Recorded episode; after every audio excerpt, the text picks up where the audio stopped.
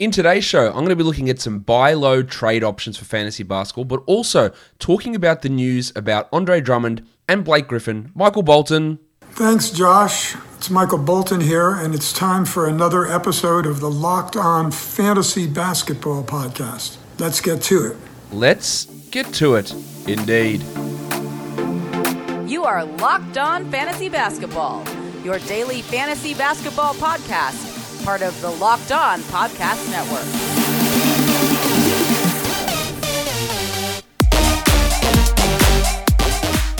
Hello and welcome to the Locked On Fantasy Basketball podcast brought to you by Basketball Monster.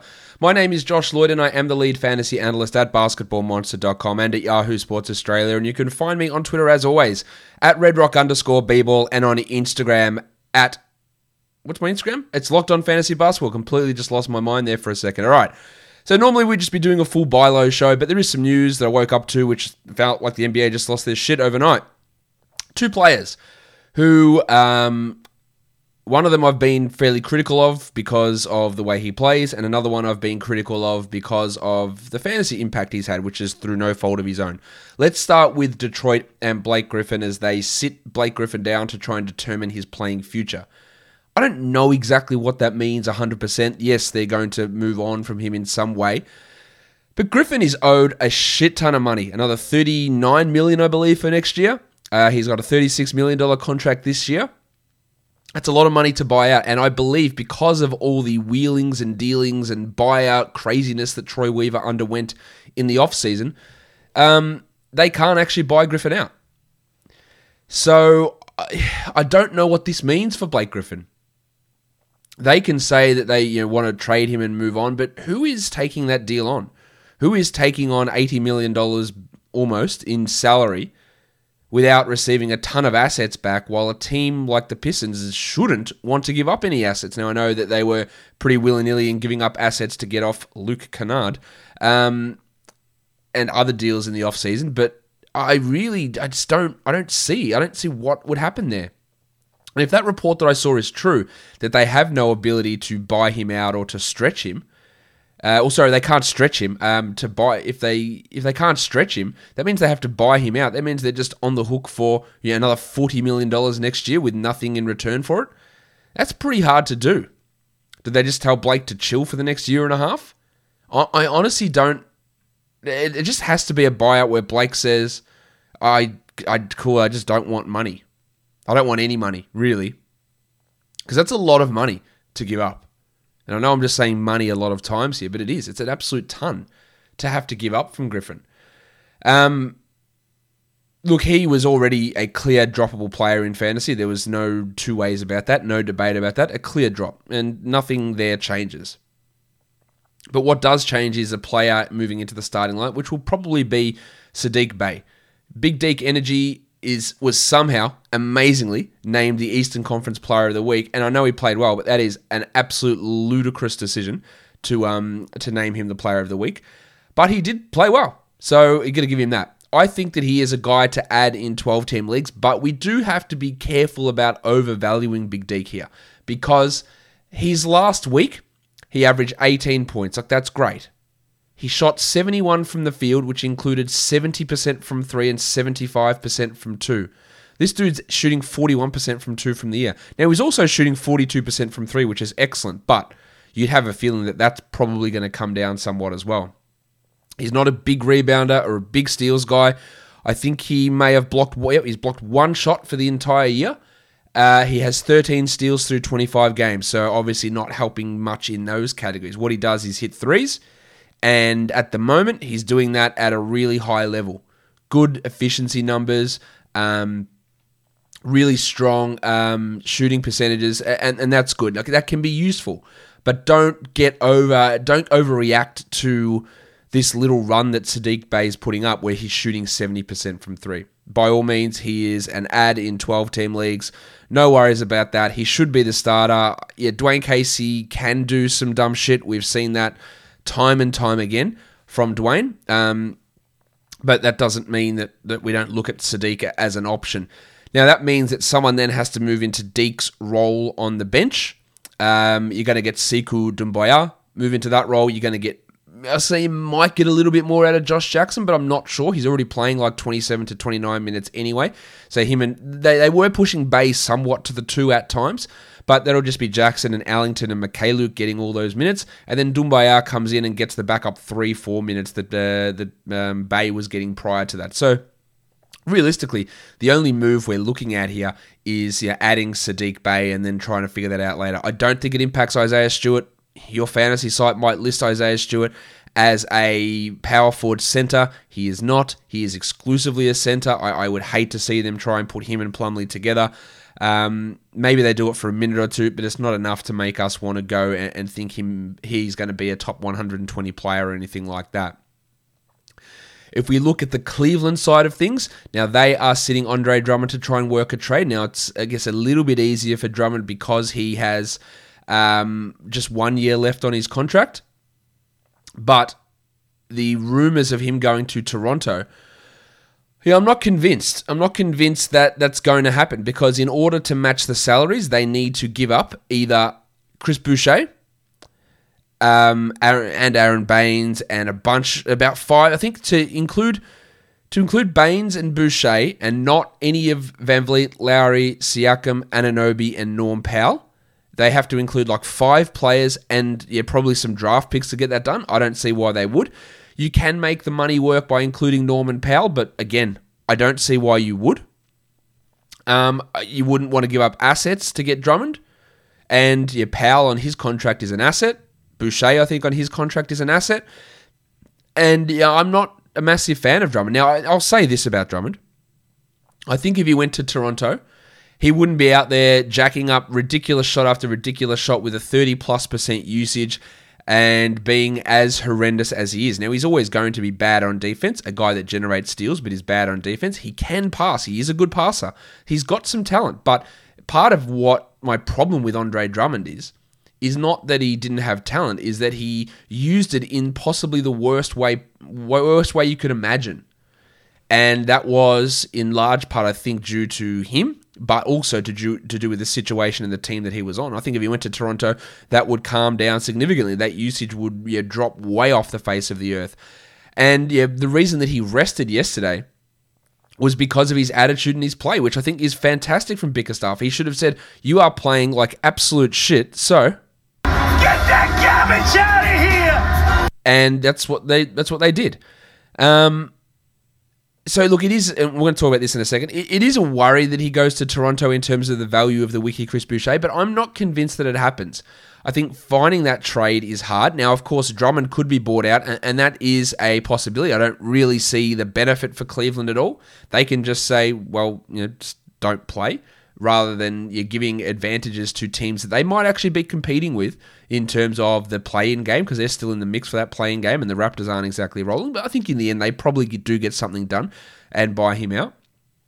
And where he ends up going after that remains to be seen. But I, I do think the Drummond that we see now is not necessarily the Drummond that we see if he goes to a better team, whether that's Brooklyn or Toronto or Boston or someone like that. He won't be that same guy. He won't play 37 minutes a night. He won't have a 35% usage in any of those situations. I don't believe. Now, if we look at the Cavs, of course, Jarrett Allen is the full time starting center. He's been better than Drummond all season. He should have been the starting center immediately, and finally, the Cavs have realized that. He obviously is a must roster player who's rostered in only 86% of Yahoo leagues and 90% of ESPN leagues. So if you're in one of those leagues that have got both thumbs firmly up each other's assholes, go and add him. He's a clear ad there. What else happens there? Uh, nothing, really. They're still going to welcome back Kevin Love and Larry Nance, and they'll play some minutes at center. And then you have Taurean Prince and Dylan Windler filling in the gaps. JaVale McGee moves in as the backup center. But Nance and Love will play some of those minutes as well. So McGee's not a pickup outside of very, very deep leagues. And I'm talking 20 team leagues. You're not adding Windler or Prince uh, or Cedi Osman, the Discman. Shout out to uh, that guy that suggested that nickname. Um, you're really just looking at Allen consolidating. But the other thing will happen is other players are going to get more rebounds. Sexton's rebounds should go up. Nance's rebounds, which dropped significantly this year, they should go up. Prince's rebounds should go up. Windler's rebounds should go up. Um, Garland's rebounds might go up. um, and, and, usage up because Drummond was taking so many shots. So more shots for Sexton, for Garland, for Allen, for Nance, for Okoro. Everybody's going to get more shots and everybody is going to get more rebounds in Cleveland. And while there's no clear one winner like there is with Bey in Detroit, there'll be incremental increases, I believe, across the board for a whole bunch of players there in Cleveland. So that's that news. Obviously, we'll do more updated stuff when we find out where and if these players are actually moving, but that's my current update with those guys now. So let's talk buy low trades and let's start with the wiki, Chris Boucher. Now, Boucher, he hasn't been particularly bad. 79th ranked player over the last two weeks, 63rd over the last week, right in line with his season averages. But the person who has the wiki might absolutely be panicking that Andre Drummond is coming. And Andre Drummond may come. Giggity! He may not. But the panic associated with it means that you can get Boucher at a slightly cheaper price, I believe, at the moment. Just because people are going to be, oh no, he's going to play 12 minutes a night while Drummond gets 36 minutes because Drummond's clearly the superior player. Um, and people believe that. I, don't, but people believe that. Um, and that makes Boucher to me somewhat of a buy low. Now, buy low doesn't mean throw a top 50 guy out there. It means throw a top 100 guy out there. It means throw two of your three worst players out there just to see if that person's panicking. Have a look, see if you can figure out how that person values someone like Andre Drummond and how they react to news like this. But it, it is you're not don't buy him at value. Don't send a top 70 player for Boucher. Don't send a top 80 player for Boucher. Go low. If it doesn't work, oh well. The person obviously isn't panicking. But if he is panicking, you might be able to get yourself somewhat of a bargain there. Ja Morant. Morant is 122nd ranked player since he returned. He's 150th over the last two weeks, and the concerns that I had with him at the start of the season are here. He doesn't hit threes. Now he was a 34% three-point shooter that last year. He's 26 this season, so there is significant room for improvement. But my problem is not the percentage; it's the volume. He attempts three per game. He also doesn't get steals. He's at 0.9 per game. He was at 0.9 per game last year. And then last year he was the 72nd ranked player. So you, you tie all that in together with the fact that now instead of being a 48% shooter, he's shooting 45 and 37% over the last two weeks, and the value tails right off. All, all of these things are why I said, you know, picking him in the top 25 felt like burning a pick and felt like maybe you were going for absolute ceiling value. That said, that 37% shooting from the field, the 26% shooting from three, the 41% shooting from two, all has room to improve. His assists are great. His usage is fine, although I think it could stand to be a little bit higher. The minutes, you know, they can probably still increase as well, 31 over the last eight games. But there is clear, clear room for improvement. Even just if it gets back to last year's numbers, I think is a good buy low scenario for him. Top 40, forget it. Like, I don't think that's happening without threes, without steals, and with his current efficiency problems. But, you know, a guy that isn't even a top 100 player since returning, we know it's Ja Morant, and he has a lot of hype associated with, so pulling off a buy low can be tough to do. But it is something that you should be looking at and, and trying to achieve. I've got another, uh, got a Cavs player in here, uh, Collin Sexton. We talked about how his struggles have mirrored some of the struggles he's had in previous seasons. 120th ranked player over the last month. Why? Because you know no steals, 0.8 steals per game, and no threes. He's taking 3.3 threes per game, which for a guy that is shooting 42% of them, hitting 42% of his threes and shot 38% last year and shot 40% as a, as a rookie, it's really bad. Um, now, is that the Rajon Rondo factor where I only take absolutely the wide openest of threes, therefore my percentage looks good despite me not, not being a good shooter? There's got to be some of that in there. But he's just not hitting volume of threes, and he's a negative in that category. He gets no steals. He averages literally two and a half rebounds per game. Now, without Drummond, that will come up for sure. He has improved his assist numbers up from 3 to 4.2 this year. That's an improvement. But again, like Morant, the lack of threes, the lack of steals, is having an impact on him. He's been solid from the free throw line, but not as good as, past years, where he's at 84%. He's down at just 80 this year, and that's fallen down even more over the last two weeks. But I still have faith that he'll be able to improve his field goal percentage back up. His twos are down to 46% in the last two weeks. And in, he'll be able to improve the free throws back up. The rebounds, they'll jump up somewhat without Drummond, but the steals, I don't believe in that. The threes, I'm not sure I believe in that, but even that is is somehow even less uh, than what it was the last two years. He's down at, over the last eight games to 2.9 three point attempts per game. So there is room for him to improve, but he's not a top 50 player. Um, maybe he's a top 70 player, but with how he's gone over the last month, you'll be able to get him maybe for a top 90, maybe a top 100 player.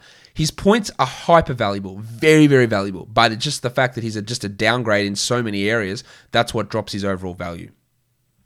Miles Turner struggles at the moment for Turner, who is the uh, 17th ranked player this year, but 67th over the last two weeks. Why? Well, he remember he was averaging four blocks per game. Well, that's down to 3.4 because over the last two weeks he's at 2.1 per game. He's at 1.7 per game over the last three games, and his minutes have come way down. His block numbers have come way down. His usage has come way down. There's been a lot of things falling off for Turner. It is trending absolutely in the wrong direction for him. Now, I don't think we should look at him as a top 20 player, like not even close to that, because those high blocks were hard to sustain. But I do think that what he's currently doing in terms of minutes in terms of the fact that for some reason he's shooting 69% from the line. Giggity! In his last seven games, so that's going to come up.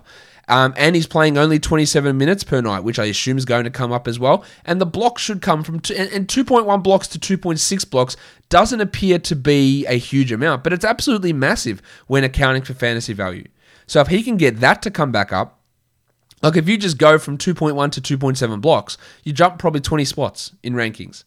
And I think that's what we've got to bank on here for Miles. I think if you can get him for anything outside of a top 60 player, that would be something to do. But there are concerning signs. The drop in blocks, the drop in uh, free throw percentage, the drop in minutes, and the drop in usage have all uh, led to him being significantly undervalued at the moment. I'll put Jayson Tatum on this list because over the last week, he's the 90th ranked player. People burnt sometimes a top eight pick on him in fantasy, which was pretty ridiculous, I thought, at the time. But I still had him as a you know 11 to 15 sort of guy, and he's not that player. 23rd ranked guy this year, 49th over the last two weeks, and 90th over the last week. Why is he so bad at the moment? Well, the shooting numbers are way off. Now, we had some concerns with that, and I thought maybe he'd be able to take his shooting to a new level this year, but he shot in 18 19 45% from the field. In 1920, he shot 45% from the field. And in 2021, he's shooting 45% from the field. So maybe, maybe he's just a 45% from the field shooter. In saying that, the last two weeks he's shooting 39% and 35% over the last four games. His steal numbers and block numbers, which were high to begin the year, and they were pretty good last year, they're, they've disappeared. He hasn't blocked a single shot in the last eight games. In fact, I believe he's blocked one shot in the last 11 games. Now, he had eight blocks in his first 10 games, so it is a real uh, drought here, but that should start to come back. Pair that with an increase in efficiency, the blocks coming back, his assists are great, the rebounds are solid. He's not shooting a huge volume of threes, unfortunately, for a guy that's a 41% shooter. I'd like him to shoot more than the four a game he's hit shooting over the last four games. That's just not enough. But there's clear room for him to get back inside the top 20 if the blocks improve, if we get the three point shooting back, and we get that two point shooting back to a strong level where it's been absolutely shithouse the last two weeks. Now, Tatum's name value is really high. So you're not going to get him for a guy because he's 90th the last week. That's not realistic. You're not going to get him for a 49th ranked player. That's not realistic, but that's where he is. But he's 23rd this year. It's trending downwards. He's getting worse as the season goes on. I think he can still be a top 20 player. And I would consider that something that I would try and get him for like a top 25 guy, a top 30 guy. I would consider that with uh, Jayson Tatum. This show is much longer than these shows normally go because we, we did talk Drummond and uh, Griffin at the start. Let's look at some buy lows in points leagues. Richaun Holmesy Holmes. Over the last week, Holmes is the 161st ranked player. He's averaging 21 fantasy points. He's averaging 30 this season. Why? Well, the minutes are way down.